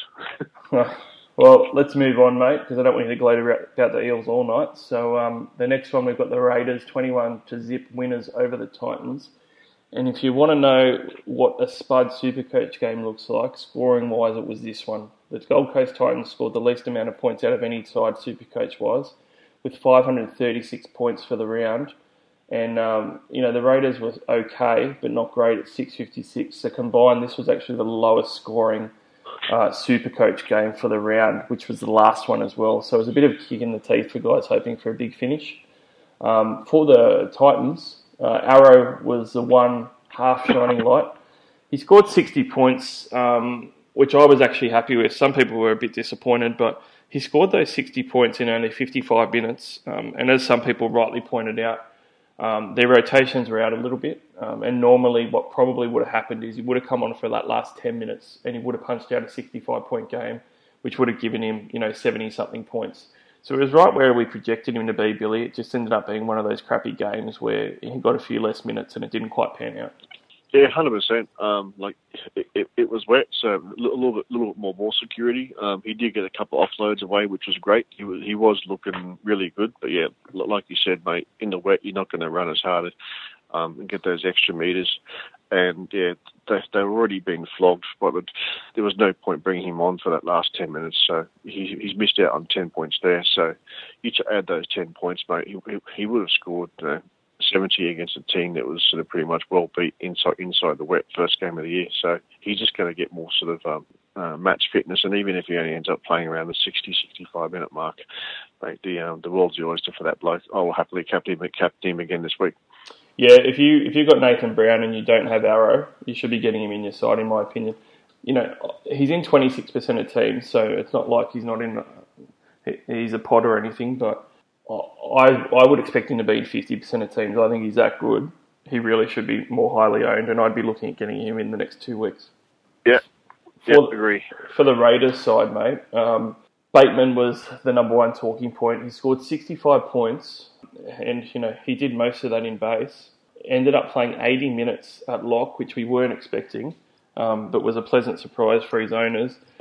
I'm not going to buy him this week, um, but if he busts out 80 minutes again this week, and, and all the three back rowers for uh, the Raiders all played 80 minutes. If he busts out another 80, 80 minute game this week and scores 60s, I'm going to have to get him in round two, and that's sort of my plan. Yeah, yeah I'm just going to get him this week because I, I, need someone, uh, someone for Brownie. Um, just going to play him in the second row and rotating down uh, next week when I get rid of someone down there. But yeah, look, even if he even if he doesn't play 80 this week and he only, and he only plays 60, um, it's a lot more than what we were expecting. We, we, were sitting, we were sitting back thinking, look, let's just lay off him just in case he plays sort of 50 minutes and only scores sort of um, um, uh, 50 points. He might be sort of pick up later. Uh, but yeah, look, uh, the only thing I'm concerned about is um, the the the other Pompey import. He either didn't play at all or got limited minutes. Which one was it? He barely played. So um, Sutton found himself on the outside looking in. He um, he was always going to be a boom or bust. It was he had to win that starting that starting jumper, uh, basically off Soliola, um, and he didn't, and they ended up starting Soliola. So he played very few minutes. He um, he only up, ended up getting, I'm pretty sure, about 14 minutes. Uh, 13 minutes he got on the field, so he's going to be irrelevant. Yeah, maybe he gets more minutes and it affects the rotation a little bit because Tapine and um, Whitehead are both going to play 80. So um, and Hodgson is going to play 80 as well. So you've got four guys on the bench who are going to rotate through what, you know, two forwards. Um, I think there's more to the rotations than meets the eye there. So, um, but yeah, look, but based on his base last week, I'm just going to take a punt and, and, and bring him in because that, that, sort of basis in a three quarter quarter is uh, invaluable. Yeah, one of the things that I, I am worried about is the minutes which you raised. And uh, look, it's probably fine. Um, I don't think it's bad to get him in this week. I, have just got the luxury of being able to wait a week on him. The concern for me is that the bench didn't play very many minutes at all for the Raiders. Um, you know, you had the, all those bench players play very low minutes, and Papa and Soliola only played 47 and 46 minutes respectively. Papa's a 60 plus minute player, arguably their best forward, um, so he's going to need to get you know 14 more minutes the only possible place with Tapine and Whitehead playing 80 minutes on the edges that those minutes can come from for those bench guys or for Papa to get his minutes is going to have to be from that lock forward spot. and I, you know I'd hate to buy him this week and, and see that he gets 60 minutes um, next round. Now I wouldn't expect that to happen, Billy, but the the rotation just doesn't quite look right to me. Maybe they're going to go with something different. Maybe Papalii's not going to get very big minutes in that prop jersey, but uh, I just want to wait and see. I would absolutely love to wait and see, but um, fallen that far behind. I think I'm around 80,000th. I just want to um, consolidate that base position and try and at least lift, um, at least change some of my winger scores from a potential 20 to maybe 50, even if, even, even if it's a guy only getting sort of 50 minutes. That's just my line of thought, but know exactly what you're saying. Yeah, yeah, sure. Um, I mean, we, we touched on Tapine, so may as well talk about him because he was highly disappointing. He only scored 33 points, and he did that in 80 minutes. He, he I, know what you said um, previously on him needing to score tries, but he normally has a lot more hit ups and some offloads, and definitely a lot more TBs. And you know his runs, you know he had hardly any across that 80 minutes. He only ran the ball four times. That's probably the biggest concern for me. Um, but in saying that, if I owned him, because I did manage to sell him before um, the round to get Fitzgibbon in, I um, I'd wait another week to have a look because the good news of his points is that um, whilst they were low, he did get 80 minutes in that game. So if he's going to keep getting 80 minutes, it could very well be that that game's an anomaly because I don't think that we're going to go, you know, probably won't go all year and see him only take four hit ups in a game in 80 minutes again, I don't reckon. Yeah, mate, I left work on um, Friday. Um, all the kids' footy was, training was cancelled. Massive thunderstorms. It was just absolutely belting down. I think I walked out the front door and 10 metres across the road and yeah, clothes are saturated. So it was exactly the same thing on the Gold Coast, mate. It was absolutely pelting down there. So that ground would have been horrid. Um, the, the, ball would have been so heavy they couldn't even get it, get it, you know, get it 10 metres out to him um, I would just write that off as an anomaly and just find and see what happens this week. Hopefully his base increases to 45 again, and then you know he's going to get um, he's going to start going over for a couple, and you can make a decision next week. Yeah, definitely. Um, and I, I would stress as well that this was the worst Supercoach game of the round. It was horrid. Um, there was nothing real good about it, um, and you can you can write that game off and just sort of have a free look in round two, I reckon, and see what it looks like then. I reckon that's the best course of action. Um, Tyrone Peachey was terrible, 25 points, but he was one that we kind of thought that he, he would be pretty bad, and he looks like he's still going to be pretty bad playing in the centres for the Titans. Yeah, I don't think there was any real interest for um, him from anyone, um, given the plethora of cheapies available in that spot. So not really much point talking about him too much.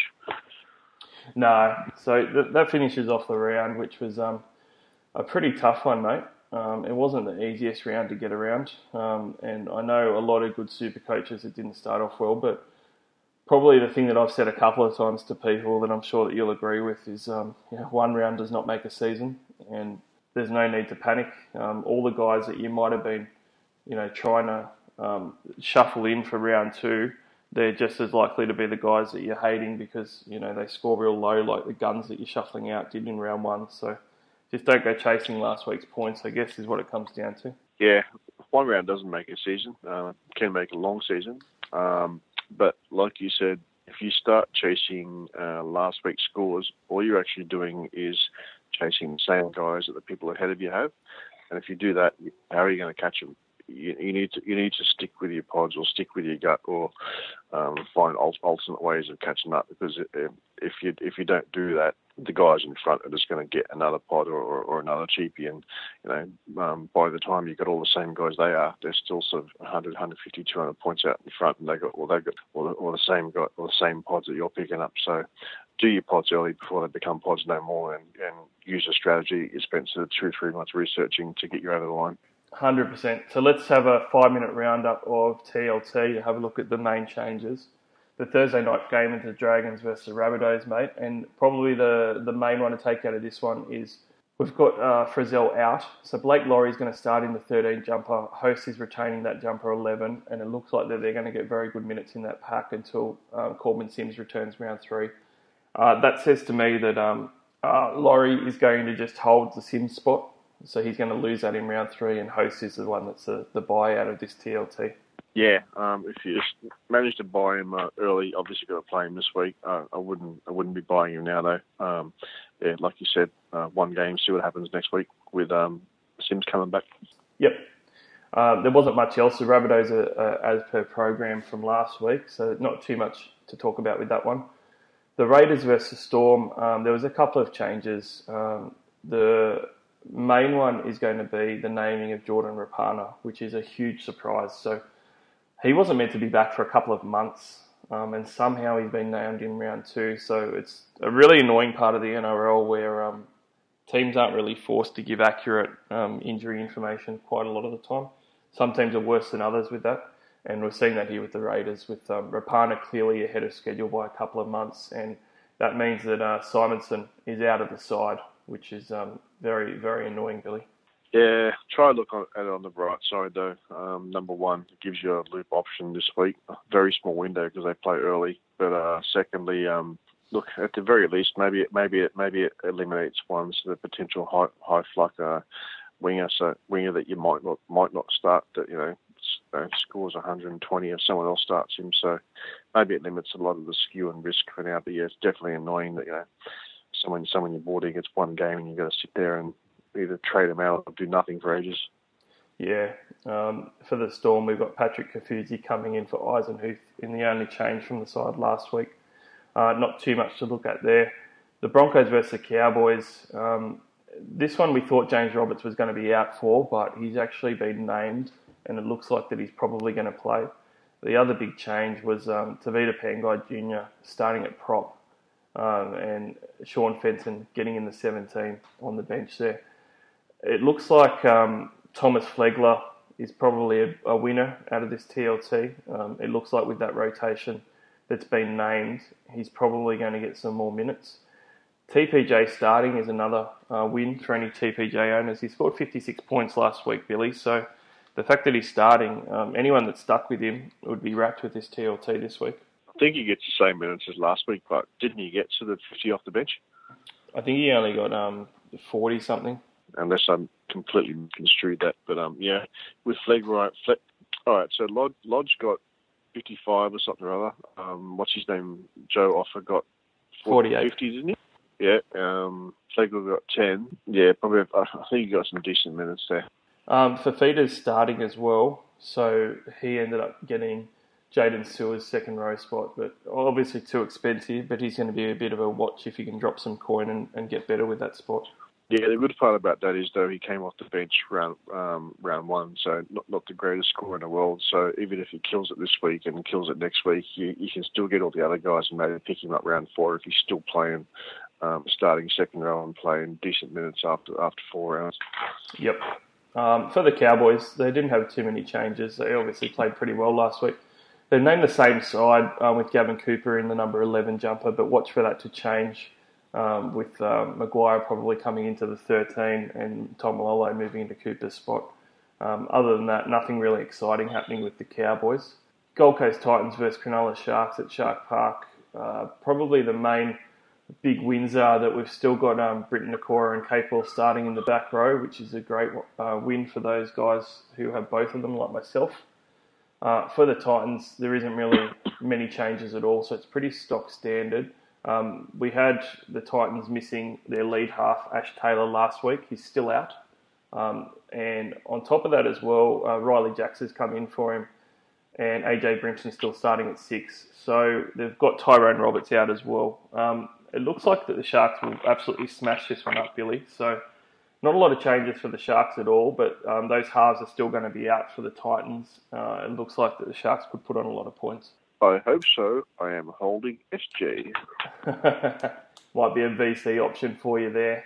Um, the Newcastle Knights versus the Penny Panthers the Knights, um, as expected, stuck pretty much to program. Um, not any changes at all, aside from Daniel Saifiti going out with a sprained MCL and Herman Ese'ese coming into the 17 in jumper 17. Their minutes are going to be exactly the same, you would think. So the rotation is going to be very similar to what we saw in round one. The Penrith Panthers, on the other hand, um, their rotation is probably going to be quite different. They've got Katoa back in the number nine jersey after passing the concussion protocol, which means Wade Egan's back to the bench. So his owners are going to be um, pretty worried. Um, we've got Jack Hetherington in jersey number 17 um, with ha- Hame starting in at lock after recovering from his arm injury. So this is going to be a really interesting one, Billy. Um, Knights versus Panthers. Knights looked good. Panthers looked terrible. I don't really know where this game's going to go. Yeah, same mate. Just sit back and watch, and um, hope Cleary does well.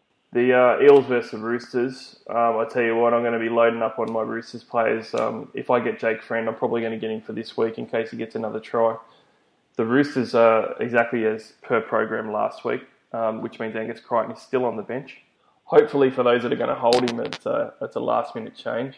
The Sea Eagles likewise are looking the same, except for Manase Fainu, who comes onto the bench as a bench hooker. Um, he was suspended. This will be his first game of the season.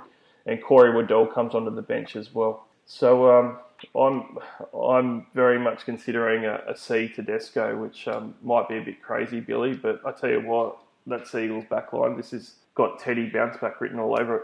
Yeah, Teddy definitely bounced back round two last year, and the year before, and the year before, um, it was either round one or round two that he scored pretty pretty well every year with with big big scores. I would um, not begrudge anyone that uh, doing that this week. Um, very tempted to do it myself too. Um, just depends on whether I had the balls to go with you. Yeah, I'll have to I'll have to wait and see closer to kick off what I want to do. Um, the Canterbury Bulldogs. Uh, had... Yeah, I'd uh, watch the weather, mate. And if it's dry track and doing good, then yeah, go for it. It's just at Manly, though, isn't it? It is at Manly, yeah, seven thirty-five p.m. Yeah, yeah, that's the only only thing. The, it's at the old um, old fortress, mate. Yeah, if it's a clear night, um, I'm pretty keen on Teddy. But if there's some rain that's forecast, I'm, I'm definitely going to have to change my mind. I tell you what, coming off a loss, mate, they'll be fired up. Yeah, but you know that a fired up Sea Eagles side with the personnel they've got in that back line probably still isn't going to be enough for the Roosters. I've got to say. I, I think that the Chooks are specials to win by 24 plus. I really do. I was referring to the Chooks, mate. oh, right, well, yeah. I, I, don't, I, I don't see Manly firing up with anything. Oh, I thought you meant after the Manly loss. No, I don't think they're going to fire no. up either. The Tedesco VC is a good option if you've got someone in the games afterwards. Otherwise, um, maybe a ballsy C. Canterbury Bulldogs versus your boys, the Parramatta Eels, on Sunday. Um, this one is a good look at Kerrod Holland for free for me, but the rest of the rotation looks like it's going to be the same. Um, they haven't changed their side at all. Parramatta Eels have got a couple of changes though. So uh, Jaeman Salmon has to come in for Will Smith, who's got a broken hand and he's out approximately six weeks. Um, that's going to be interesting. Reed Mahoney got 65-ish minutes last week with Will Smith coming on. I'm interested to see what role Salmon actually plays. Um, and aside from that, they've also obviously got Nathan Brown gone. So that means that they've got Tepai Moeroa um, at the 13, but Junior Paulo just comes straight into the 17 with him missing last week with a slight strain in his leg. Um, mate, do you reckon this is going to be another win? And what sort of role do you reckon Salmon's going to play off the bench? I don't know. Um, mate, I honestly don't know much much about him. All I know is that he he's he was he was potential for the a half spot, and then he was guaranteed a centre spot, and now he's going on the bench as, as a utility when our utility is generally used as a nine. So I don't know where his skill set lies and whether he actually has the capability of plugging the nine hole, but I, I really don't know. I'm just speculating. I reckon he just sits there and sort of plugs a hole, hole wherever. Maybe, maybe plays 10 minutes, maybe comes on sort of, you know, after 55 minutes and, goes to nine to spell Mahoney for a bit. That's the only thing I can think of. Yeah, it'd be interesting to see. Um, I'm not too sure myself. The uh, the final games at Campbelltown Stadium where the Tigers take on the Warriors, and they were two of the better formed teams um, in the competition. The Tigers are persisting with the same uh, side that they named, which means it's a big win for Luke Garner owners. Um, Alex Twal still in that number 10 jersey, and, and Momirovski's retained his centre spot. Um, and the bench is the same as well. Probably um, the worry, though, uh, for people to to have a, a look at is um, Moses Mbye's in jersey 18, um, and he's going to be straight in if he's if he's recovered from injury, and that's going to really throw that back line around. Someone like Paul Momirovski could find himself out, um, if not Mahe Fonua. The other thing as well is that uh, Josh Reynolds is in jersey 19, so he could very well come on the bench as a um, a bench utility type as well. So um, this is the last game of the round, mate. It's, it's a very dangerous extended bench for the last round game. Um, probably not so much for um, a guy like Garner because um, you know you know he's going to start and, and it's the edge game um, uh, with, with, decent potential. Probably like you said, probably more more risk for Momirovski. it's a tough one because if you're going to play Momirovski for one more game, this is the game that you probably actually want to play just in case he goes well. Um, dry track at Campbelltown against that lot, but you'd want to have an out if possible, being the last game of the weekend. Um, otherwise, you're copping an AE. So yeah, it depends. I'd want to have. I'd want to follow Wacko's whisper, whispers or something or other with some solid mail on that one. I reckon that Mbye is going to be playing. So even if and if, if Josh Reynolds comes in as well, it's really going to throw things out. Um, and I, I wouldn't play Momirovski. I would just plan ahead and just play one of the other cheapies personally. Wouldn't uh, if anyone drop out? Wouldn't it be someone like Vanilla or something or other? Um, in the preseason, um, it was talked about that Fonua was going to be the guy that misses out so you would expect so. um, but I think it's going to be on form. Um, and, you know, I don't think Momirovski was phenomenal in round one. So, you know, if on form they think that um, they're better off keeping Fonua, Fonua can easily slide into centre into Momirovski's um, number three jersey, Corey Thompson into the, the wing spot that he's had before, and uh, White has come straight in at one. So it's not like that they'll be playing Fonua out of position, really. Um, he's probably more of a centre anyway. So I think the best, yeah, the best go centre three quarter this week is probably you know your your obvious um, CNK at fullback and Macora again. With the dogs dogs being pretty ordinary in their back line, I, would be inclined to play Sivo if um, if you if you got him. Um, I reckon he's probably up for some points this week. And then then your your pod like like your Bateman or whoever or your, whoever else you, you, you got there to chuck in, but um, yeah, I reckon those would be three that I'll be playing this week in the centre three quarter line. Yep, agreed. Um, for the Warriors, um, probably the big changes that we've got uh, Isaiah Papali'i back. Um, he's been named in jersey 17 with Lachlan Burr retaining the 13 jersey, but don't be surprised if um, an hour before kickoff we see Papali'i going to the number 13 and Lachlan Burr move back to the bench. I think that's a decent chance of happening. We've also got um, no Isaac Luke with um, Nathaniel Roache still starting, um, but Isaac Luke is in jersey 22 um, and is rumoured to be coming back. So again, I'd just be real careful in playing Nathaniel Roache um, because there's a decent chance that Luke could end up in the 17 and being the very last game of the round, you you could get end up a bit stuck with that one. Yeah, I'm loving this one. I've got um, Papali'i and Burr on the bench, so whoever starts, I'll uh, chuck them in. That works out as a real good safety net for you, mate. especially after the 53 points last week. I'm loving it. Um, uh, but yeah, I know exactly what you're saying about um, uh, Roache there. I know a couple of people got him. I didn't realise he was available at centre three quarter. That was a really, really sneaky option for those looking for a quick sort of um, base points with um, uh, pending sort of Luke's return and whether he actually returns this week.